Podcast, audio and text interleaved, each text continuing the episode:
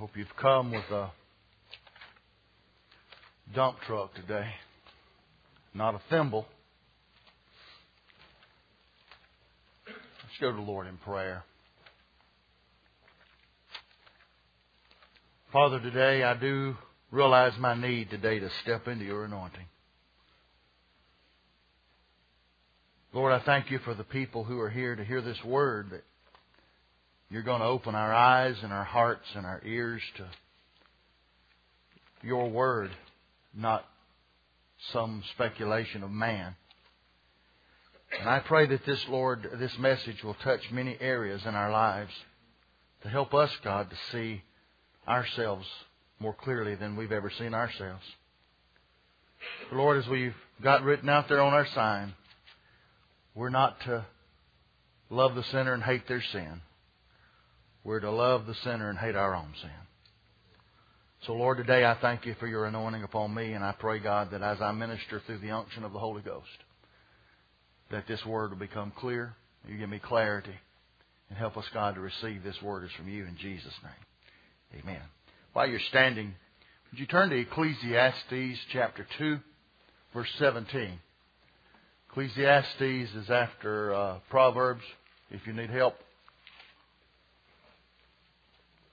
I want to say thank you if you're here today with us for the first time. We want you to know that we welcome you and we want you to feel at home today with us.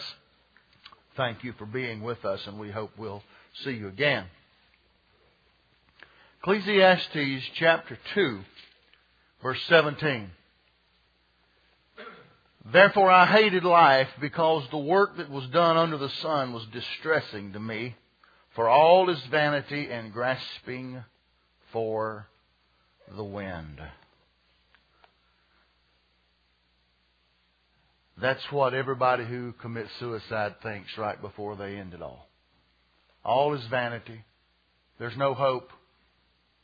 And it's a state of depression and discouragement. You can be seated. I want to talk to you today about where do people who commit suicide spend eternity. As a green, young, raw, 19 year old minister, just having been called into the ministry, thinking that Billy Graham was going to step aside and I was going to take his place back in 1975. My first four funerals were suicides. A 19 year old, a 25 year old, a 50 something year old, and a, about an 80 year old. My first four. I was kind of getting a complex. I don't believe that there's a more difficult set of circumstances surrounding a death for a family to endure than that of suicide. Guilt and shame pours in like a flood because the family and those friends who are left behind begin to say, say things like this and ask questions. What could I have done to prevent this? I should have paid more attention. Why did I not see the warning signs? It's all my fault. I could have prevented this. But I think the heaviest burden that any family and friends and those that are left behind carries is not just the feelings of guilt, but the popular assumed notion that everybody that commits suicide automatically is lost forever and doomed to hell forever. And I can hear some people saying even this morning, well, aren't they?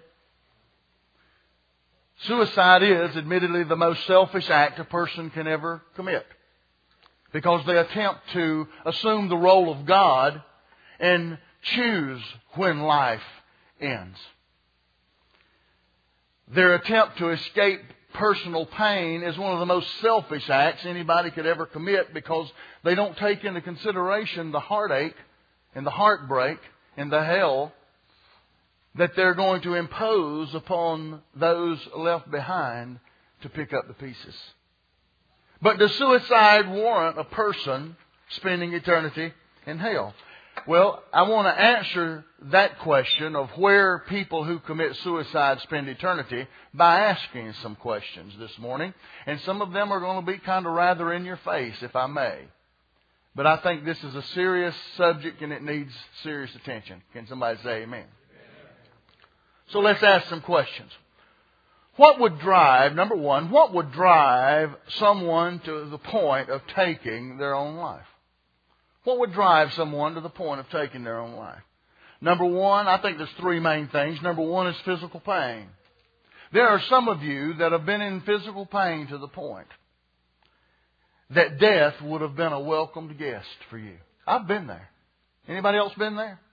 That you just say, I, I just want to die. And the only reason some of us are still here this morning with you is because there wasn't a gun on the nightstand. Come on now. Number two is emotional distress.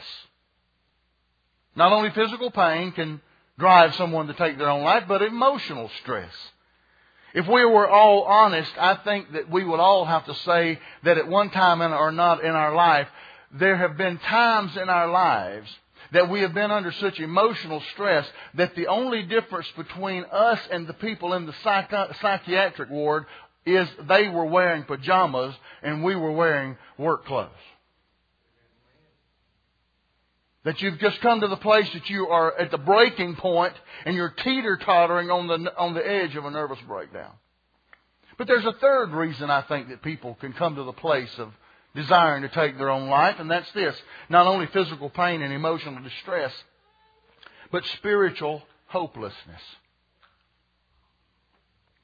The only factor that keeps some of us from throwing in the towel during the valleys we go through, and everyone here has gone through a valley. You've heard me say you're either going through a valley, about to go through one, or coming out of one.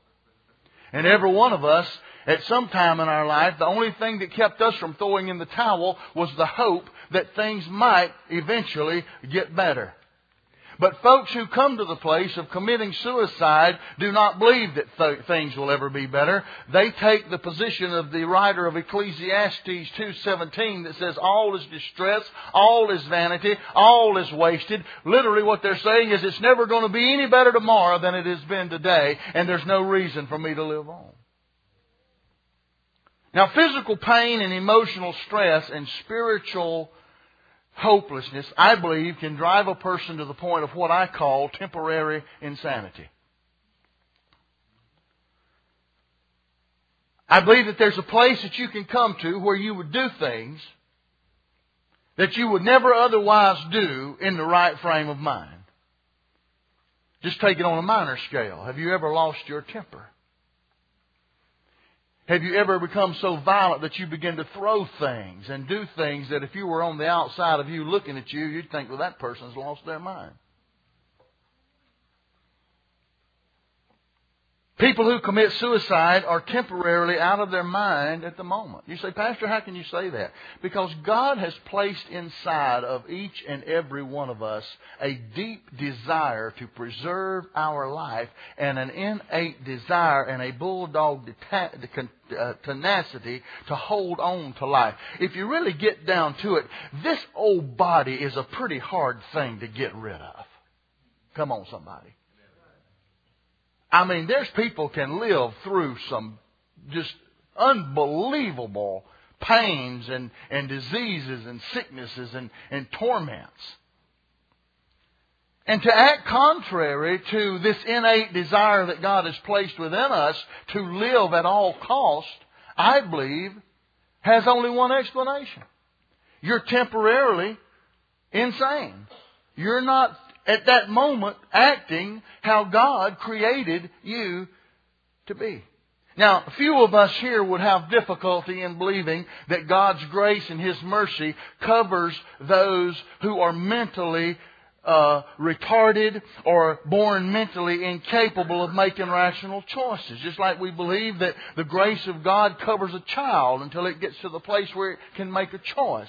Just as though there are those who are born with mental difficulties and mental incapacities and, a, and, a, and an IQ of 25 or 30. We believe, most of us at least, believe that the grace of God covers that person. And of course they're not going to go to hell. They've never come to the place of realizing what right and wrong is and that the grace of God covers them. Now, can we not at least this morning make or, or, or, consider that there might be just a possibility that the grace of God can cover a Christian who at the moment they take their life is as mentally incapacitated at that point as someone with an IQ of 30 because who would want to kill themselves if they were in their right mind?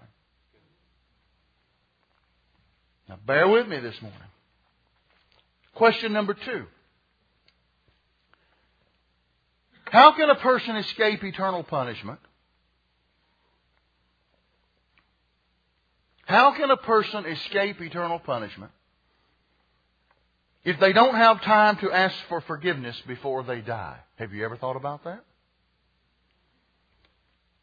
You want the answer? How can a person escape eternal punishment if they don't have time to ask for forgiveness before they die?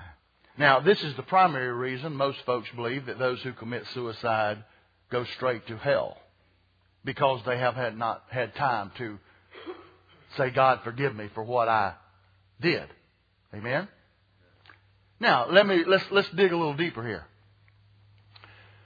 How many sins does it require to send a person to hell? Good answer. One. Does it matter what sin that is? Now, this question implies that if you die with unconfessed sin, you go to hell, right? That's what we're assuming. But let me ask you a few questions to see if we really believe that. See, we say we believe things theologically until it's in our yard. And then we choose to have a little more grace and a little more mercy and a little more room for a theological adjustment in our own lives. If we believe that one sin sends you to hell because it isn't confessed, let me ask you a few questions and see if we really believe this, and I'm talking to Pastor Manning too. At this very moment, let's forget about the suicide victim. Let's think about you. At this very moment, is there anything that you have not asked God for forgiveness for? Is there any unconfessed sin in your life? Let's look a little closer. Is there an attitude of hate? An attitude of prejudice? An attitude of jealousy? An attitude of pride? Do you not like this message? An uncontrolled habit. Well, let's look a little deeper. Is there a sin of omission in your life? Now, what is that? That's not doing what you. We we good about confessing those sins of commission, the stuff that we do and we know it's a sin. But did you know that sins of omission, not doing what you ought to, is just as much a sin as doing what you not ought not do? But let me ask you, is there a sin of omission in your life this morning? I mean, something that you should have done but haven't. Is there anything God's asked you to do that you haven't done? May I just say boldly that you're in disobedience and in sin this morning if you haven't? And is it possible that you have done something that God views as sin, but you don't think it's sin, so you ain't confessed it?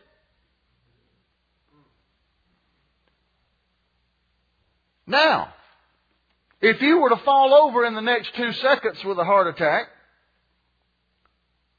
what about your unconfessed sin? Would you be in hell?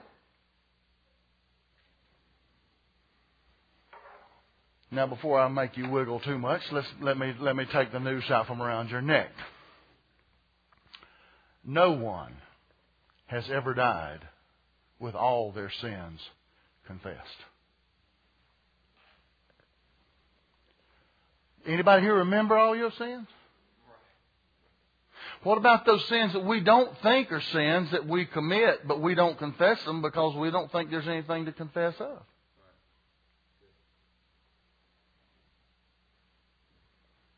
Look with me at Hebrews chapter 10. Everybody still here? okay. Hebrews chapter 10, verse 10 to 14. We're going to stretch you this morning. I hear some of you stretching already. I hear buttons popping. Hebrews 10:10. By that will we have been sanctified through the offering of the body of Jesus Christ. Can we say those last three words? Once for all. And every priest stands ministering daily and offering repeatedly the same sacrifices which can never take away sin. But this man, who is this man? Jesus, after he had offered one sacrifice for sins forever, sat down at the right hand of God, from that time waiting till his enemies are made his footstool, for by one offering he has perfected forever those who are being sanctified. Woo! Ding, ding, ding. He has perfected forever in His death, burial, and resurrection those who are being sanctified. That means I don't have to be completely sanctified to be perfected, to be perfect in His eyes. He's perfected me forever in His sight through the blood of Jesus, even though I'm still in the process of being sanctified. Hello? Somebody.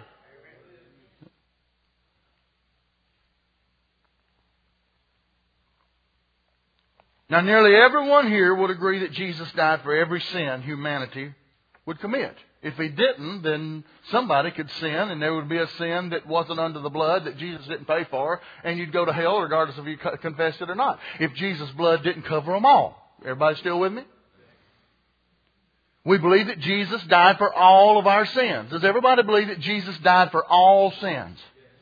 Do we believe that it doesn't matter if Saddam Hussein had called on the name of the Lord, he could have been saved. Hitler or anybody else. Your neighbor, your wife, your husband or your child.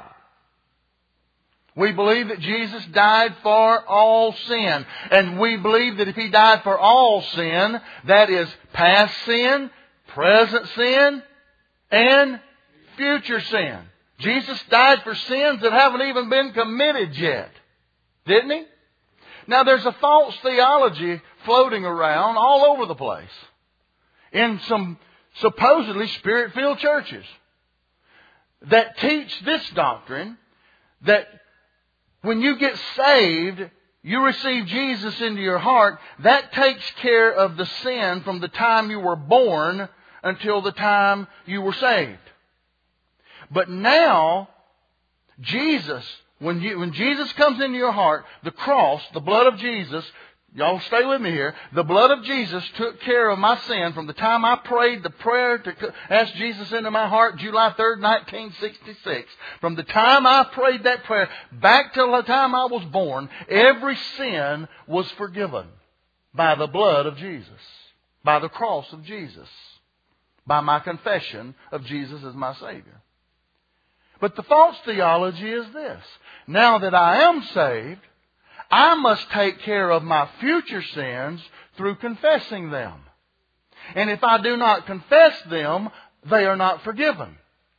So Jesus took care of my past sins, but now I've got to take care of my future sins by confessing them. Let me ask you this. When Jesus died on the cross for you, how many of your sins were future? All of your sins were future when Jesus died for you. So it's not up to you to take care of the sins up to the time you got saved by confessing and receiving Jesus, and then, or, or, or, Jesus takes care of the sins that you commit from the time you were born to the time you received Jesus, and then now you got to take care of them after you're saved. I am not co-savior. All of my sins were paid for, covered, remitted, removed once for all for me when Jesus died on the cross. If I will receive Him as my Savior, He is my Savior from the time I receive Him to the time I die. It's not up to me to help Jesus forgive my future sins by confessing them. When, he, when I was saved, He forgave me all my sins, even those I have not committed yet.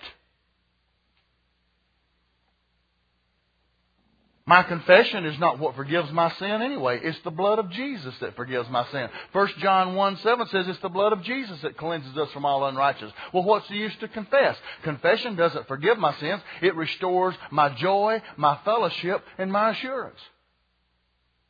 You see, the blood of Jesus is his part, confession's my part. Now, let's dig a little deeper.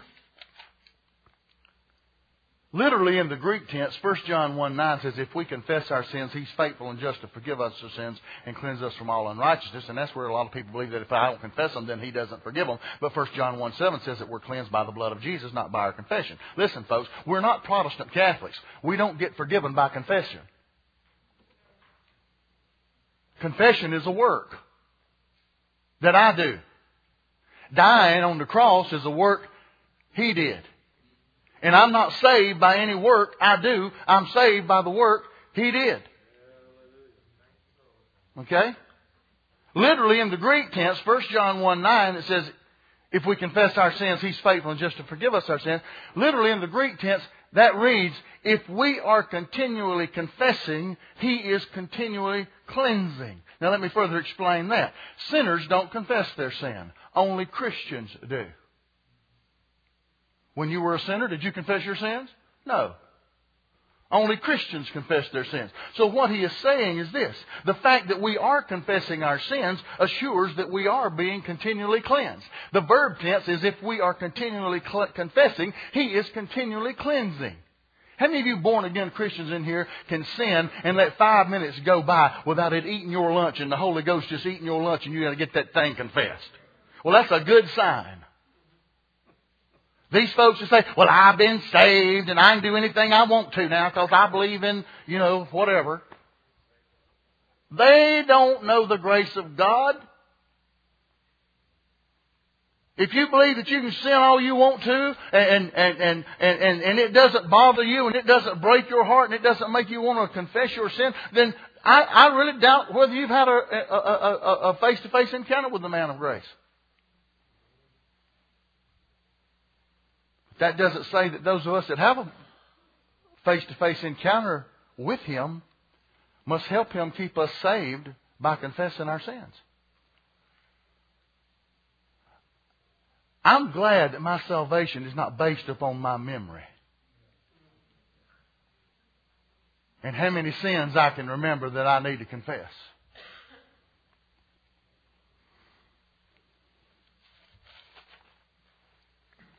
Here's the best sleep aid anybody will ever give you.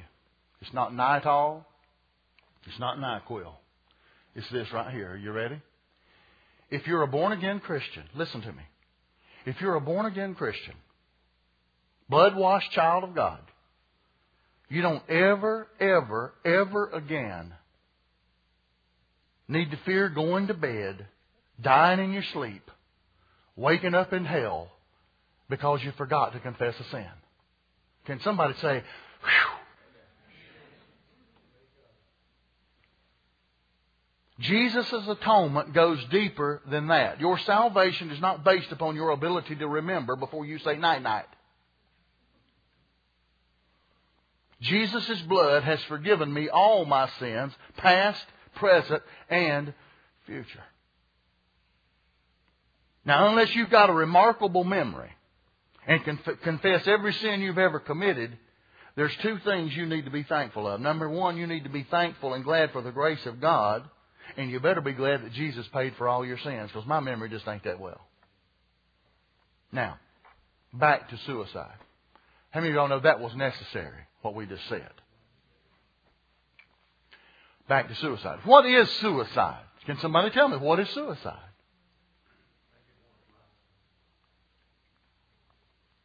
Taking your own life, self murder. If I kill you, is it suicide? If you kill me, is it suicide? What is suicide? Taking your own life, self murder. I even looked this up in Webster's dictionary this morning just to make sure I knew what suicide meant. You know what suicide is? Webster says it's self destruction.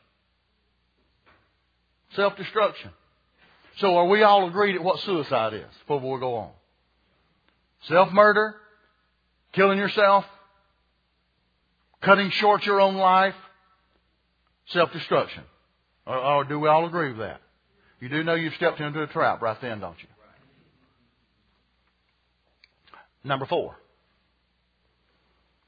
Is killing yourself considered suicide regardless of what instrument you use to do it? Is killing yourself considered suicide regardless of what instrument you use to do it. If you use a gun, or a knife, or pills, or a rope, or a garden hose duct taped to the tailpipe of your car, running your bathroom window, does it matter what instrument you use? If you kill yourself, is it suicide? Regardless of what instrument? I told you you stepped into a trap.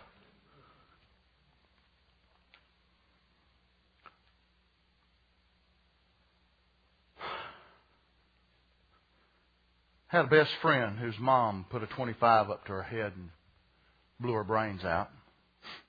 The next day at work, the gentleman I worked with said, Well, I guess she's in hell, isn't she? I looked at him in the eyes and I called him by name. And I said, uh, Now, y'all know I'm not up here to condemn anybody for what you do. I'm making a point here, okay? I said, There you are. I said, You smoke one cigarette after another. And I said, If in six months you go to the doctor and the doctor says, uh, Man, you got lung cancer. It's cigarette lung cancer. And you, you got you got uh, you got three months to live. I said, uh, Have you not killed yourself? It got quiet. Now let me ask you, if in, let's say you go to the doctor. And you go this week with short breath and your chest pains. And the doctor looks with concern and finality in your eyes and he says, You've got a malignancy in your lungs and it's caused by cigarettes and you've got less than three months to live. Let me be honest with you. Three months from now, when we roll your cold, dead body in this sanctuary and park you right here with your head up here and your feet down there and a spray of beautiful flowers on your chest. Could we not honestly say if you had not smoked cigarettes, you'd probably still be alive? Could we not say that you literally killed yourself? You just used a different instrument? Could we say that it's any less suicide just because it took you three months to die?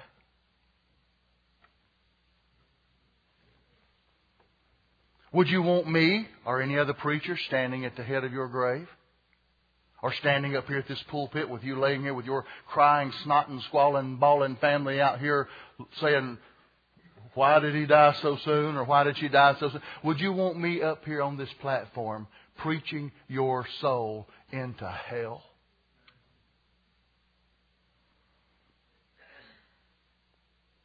Would you want your family to wear the stigma and the shame that is assigned to suicide? No. But we're quick to assign that shame and stigma to other people just because it didn't take their loved one quite as long to die as it did ours. Come on now, I hear the wheels turning, but that's good. What is it that condemns a man to hell? Question number five. Let me say this. A person's eternal destiny is not determined by the last deed they performed. May I say that again?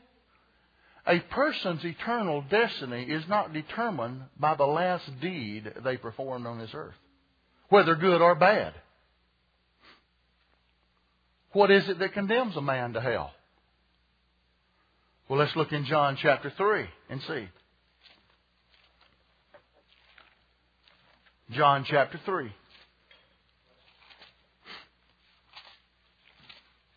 Now we all know John 3, 16 and 17. We can quote that by heart. But we don't need to quit at John 17.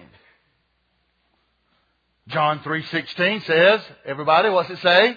Let's say it.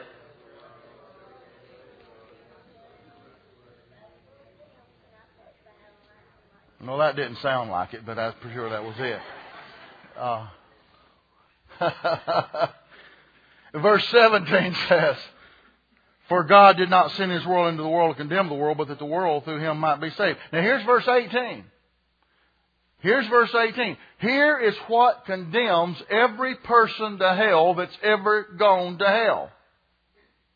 Every person that's in hell now and every person that is going and every person that will ever go, here is why they're in hell. Look at verse 18.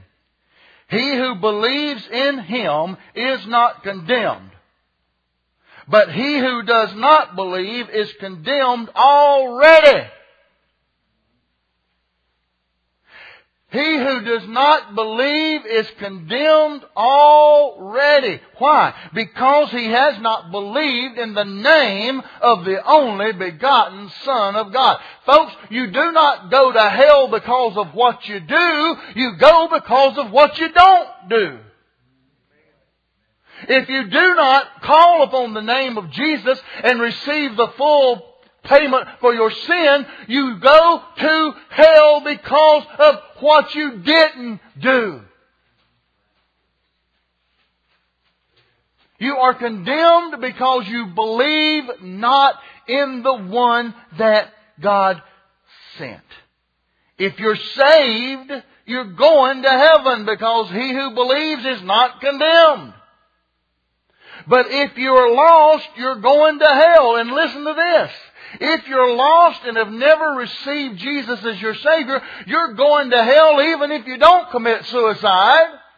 And you're going to hell even if you do commit suicide and you're not in your right mind. Because it ain't the state of your mind that decides whether you get in or not. It's the condition of your heart. Has it been washed in the blood of Jesus?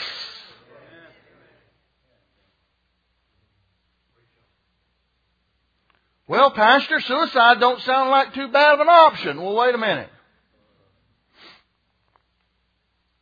Christians who commit suicide will stand before God and give an account for their selfish action. And what will you say to the God that gave you life when you are standing there and you don't have your God badge on anymore? And you are assuming the role of God because you thought you could choose to take a life that wasn't yours to take. What will you say to him?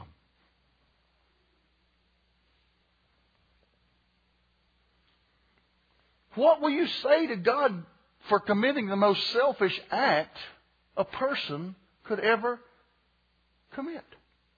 There will be no right answer. There will be no justification for what you've done. The Lord gave you life. And it's not a doctor or a politician or a congressman's prerogative or privilege to say when that death occurs and when that life is no longer worth being alive. Regardless of the pain you're in regardless of what you've gone through that nobody understands. It is the ultimate act of selfishness. And you're going to leave a legacy behind for your children, your spouse, your family, your mom, your dad, your husband, your wife. A black cloud will follow them the rest of their life because it doesn't matter what Pastor Manning says this morning, there's always going to be those that will point to that cloud over your head everywhere it goes that says shame, guilt, stigma.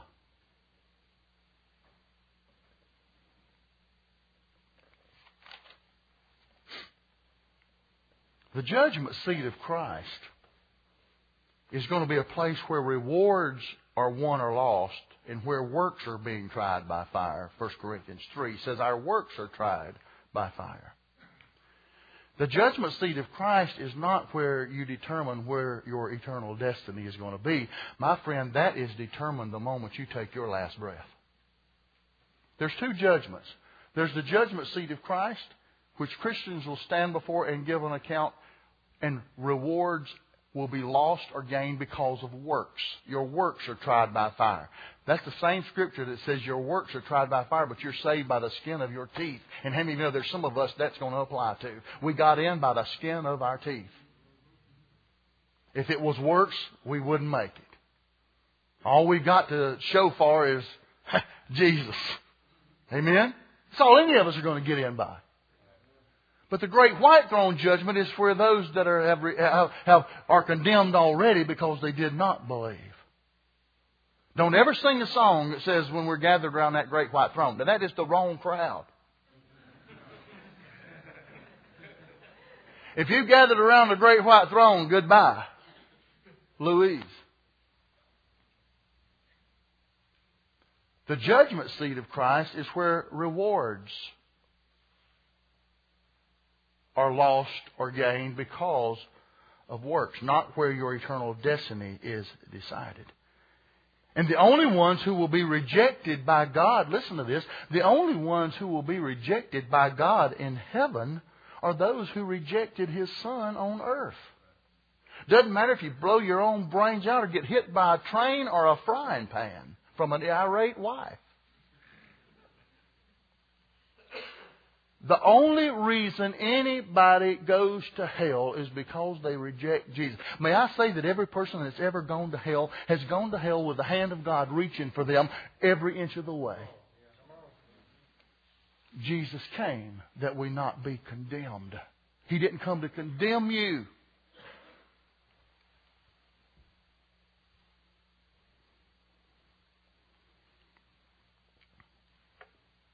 Those who reject God, God's Son, will spend eternity in hell, suicide, or not. Those who receive Jesus as the free gift of salvation will spend eternity in heaven, suicide, or not. Like it or lump it. Because your eternal destiny is not determined by any deed you've done, but by the deed of the Son of God that purchased you when all your sins were in the future. Did He not know you would do that when He died for you? Hey, hey, us self-righteous folk, aren't there some things that we've done that condemn us to hell? How many sins does it take? Have we not done some things that would condemn us to hell if it wasn't for the blood of Jesus that cleansed us? You see, different sins have different consequences. Sure, the sin of suicide is a sin, and it has a final consequence. But so does unforgiveness have consequences. So does divorce have consequences. Been there, done that. You don't think that has consequences? Pornography has consequences. Adultery has consequences. Drugs have consequences. Alcoholism has consequences. Murder has consequences. We don't tell a murderer in the prison row that's killed 15 people that Jesus won't save him. See, we bad about putting sin in categories by how we judge them, judge them. But with God, all the wages of all sin is death. It didn't say the wages of your sin is death, but mine lead to life. We're all allergic to sin. It will kill every one of us. And it is killing every one of us. Look in the mirror a year from now. There'll be things that aren't where they were this year. There'll be some other things that are there that weren't here. Sin kills every one of us. And the only thing that's going to get us out of here alive is the blood of Jesus. Regardless of how we die. Now, you can hardly talk about suicide without somebody bringing up Judas Iscariot. I just don't know what God was thinking when He chose him. And there's a lot of people been saying that about me. And you. Did Judas commit suicide? Yes. He hung himself and hung there so long his belly exploded and his bowels ran out on the ground. He exploded. Did he go to hell? Yes. John 6, 64, 70 and 71, and 17, 12. You want me to give that to you again slower? John 6, well, let's just look over there, since we're in John anyway. John 6, 64.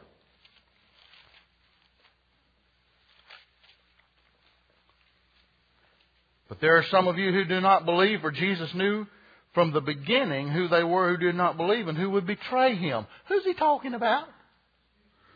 Look at verse 70. And Jesus answered him, Did I not choose one of you, uh, choose you, the twelve, and one of you is a devil? And he spoke of Judas Iscariot, who, the, who was the son of Simon, for it was he who would betray him, being one of the twelve. Now, look over at chapter 17 of John. I want to tie this all together. John 17, verse 12. This is the real Lord's Prayer. The real Lord's Prayer is in John 17. The model prayer is, Our Father who art in heaven. This is the real Lord's Prayer. This is the last prayer Jesus prayed for us before he ascended. Notice, in John 17, 12, while I was with them in the world, I kept them in your name. Those who you gave me I have kept, and none of them is lost, except the son of perdition, that the scripture might be fulfilled. Now, let's tie John 6 and John 17 together. When you say, well, Judas committed suicide and he went to hell. Well, yes, but why did he go to hell? He was not ever a believer. The Bible says God, Jesus knew who from the beginning was going to betray him. Who was it from the beginning that was going to betray him? Judas Iscariot. Why? Because Judas Iscariot was a son of perdition. He was a son of Satan. His nature was never changed. He was still a son of the devil, not ever a son of God. So you can't say everybody that kills themselves is going to hell because they killed themselves any more than you say everybody drives a car is Dale Jr. It don't add up. The reason Judas Iscariot went to hell was because he was a son of perdition. He had time to repent, and he did not. He walked with Jesus for three and a half years. The scary thing is he did some of the things Jesus did. Ugh. How many of you know when Jesus says, You call me Lord, Lord, and, and you don't have any part of me? Well, we've cast out devils, we've raised the dead, we've prophesied. He wasn't talking about the Baptists and the Methodists, y'all. He's talking about us. They don't do that. Now, if that won't put a little fear in your britches, it's those that go around claiming Lord this and Lord that. And he says, I never knew you. Now notice he, he didn't say, well, I knew you then. I knew you in 66, but then I didn't know you in 71. But then I knew you again when you went to the altar in 74. And then I didn't know you again in 83. And I knew you, but I didn't. Then I did. Then I didn't. Then I did. Then I didn't. And who in the word? God can't even keep up with all that. He said, I never, ever knew you. Never is a word that means in the Greek Never.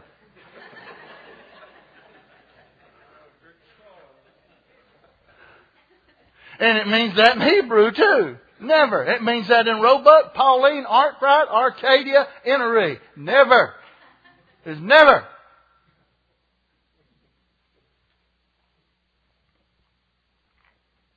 He was not a believer. He went to hell because he refused to believe, not because he hung himself. Is that clear?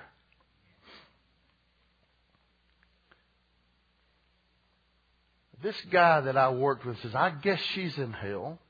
Listen, y'all. You don't know if I do drop dead of a heart attack right here preaching where I'm going to be in 10 minutes. Can you say for absolute 110% that you know where anybody is going to spend eternity and the condition of anybody's heart. The Bible says the heart is wicked above all things. Who can know? You don't even know your own heart, much less mine. I don't even know my heart, much less yours. Who am I to say, well, I'll just what, she's in heaven singing with the angels. Well, I don't know about that. I think one of the confusing things when we get to glory is the folks that ain't there that we thought would be there and the folks that meet us that we thought they're going to hell in a handbasket. Because see, our criteria for who makes it and who don't make it ain't the same as God's. We judge by actions. We judge by what we saw. We don't know their heart. On a bad day, your heart ain't so good. On your best day, it ain't good enough to go to heaven. Come on, somebody. And on my worst day, it ain't bad enough to go to hell because I've been washed in the blood, past, present, and future. See, if anything I can do undoes what he did, I got more power than he's got. I am kept, Peter said, by the same power that saved me. And if I'm not, we're all in a mess.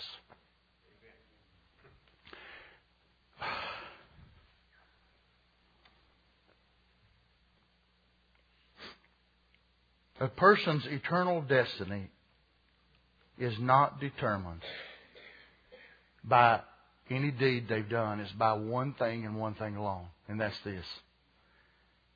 It's not if they had time to confess their sin before they died. It is, what did they do with Jesus Christ, the only name under heaven whereby men may be saved?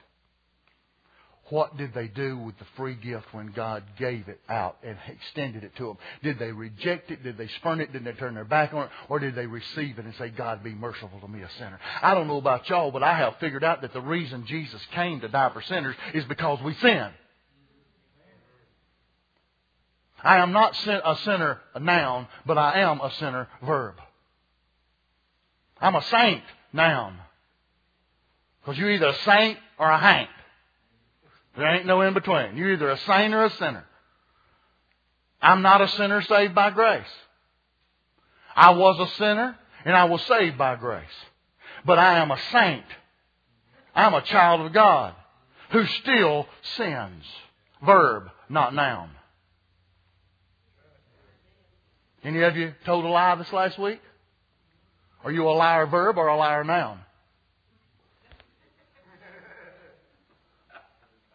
Just because you lied this week, does that make you a liar?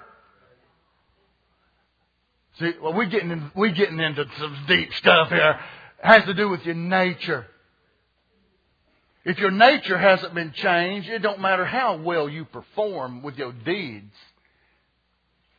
Your eternal destiny is determined by your nature, not your actions. Come on, somebody. Because some of us don't look very saved, some of the things we do. Come on. And there's some folks that look a lot more saved than we are that ain't going to heaven. Can you hear that? Did you hear that? There's folks that act a whole lot better than me and you do. I know they better than I, they act better than I do. I know there's some folks. If you followed them around with a camera and you followed me around with a camera, you'd say I was the heathen. And they were the saint. But it ain't about outward stuff. You can whitewash tombs. You can put perfume on caskets. What's inside? What's been done inside that you can't see? Now, what I say at any funeral cannot alter the destination. Those first four people that I buried, not one word could I say to alter their destination. Not one. Your loved ones that I've buried. People of them from this church that we love that we buried. Not one thing. A preacher can't preach a funeral. ain't no. Would you preach my funeral? No. You preaching it now. All I ask you is just give me enough stuff to work with that I ain't got to lie too bad.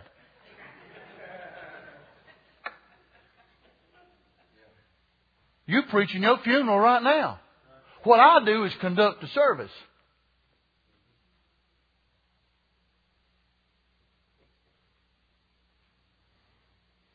And I can't alter. I've, I have, I have, I've been to some funerals that was a hoot. Y'all been to some of them? I mean, the preacher's up there talking about this person. You say, well, who is that in that casket? That ain't the guy I knew. Huh? You been to some of them? We don't know. So I can't preach you in or preach you out. But what I can do, especially in the realm of suicide, when there's already so much guilt and shame and condemnation and the stigma that goes along with it, that even the family wants to die and never go out in public again because everybody knows I cannot change the destination. But what I can do is make sure that I minister love, grace, and compassion to a family and friends that are left behind with some unanswered questions. They don't need more of my condemnation, my judgmentalism, my being God and assuming God just like their loved one tried to assume the role of God and make sure that I can tell them, well, for certainty this and for certainty that. All I know is God knows a man's heart when he takes his last breath and I choose to leave that person's destiny in the hand of a just, loving God that does all things well, and I know that He don't make any mistakes. I make plenty of them, so I don't need to muddy the water.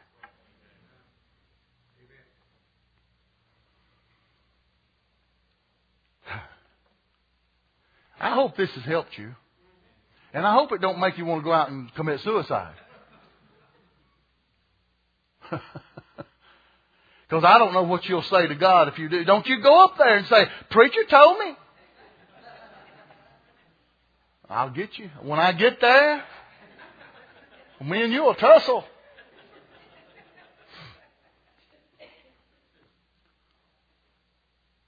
What I do want to say is that if there's anybody here today whose heart's been broken by someone you loved taking their own life, would you let the same grace that saved you now wash over your heart and hold you. And let God's love and His compassion minister to you. And may I tell you that God knew your loved one's heart, and I'll guarantee you He did what was right and what was good.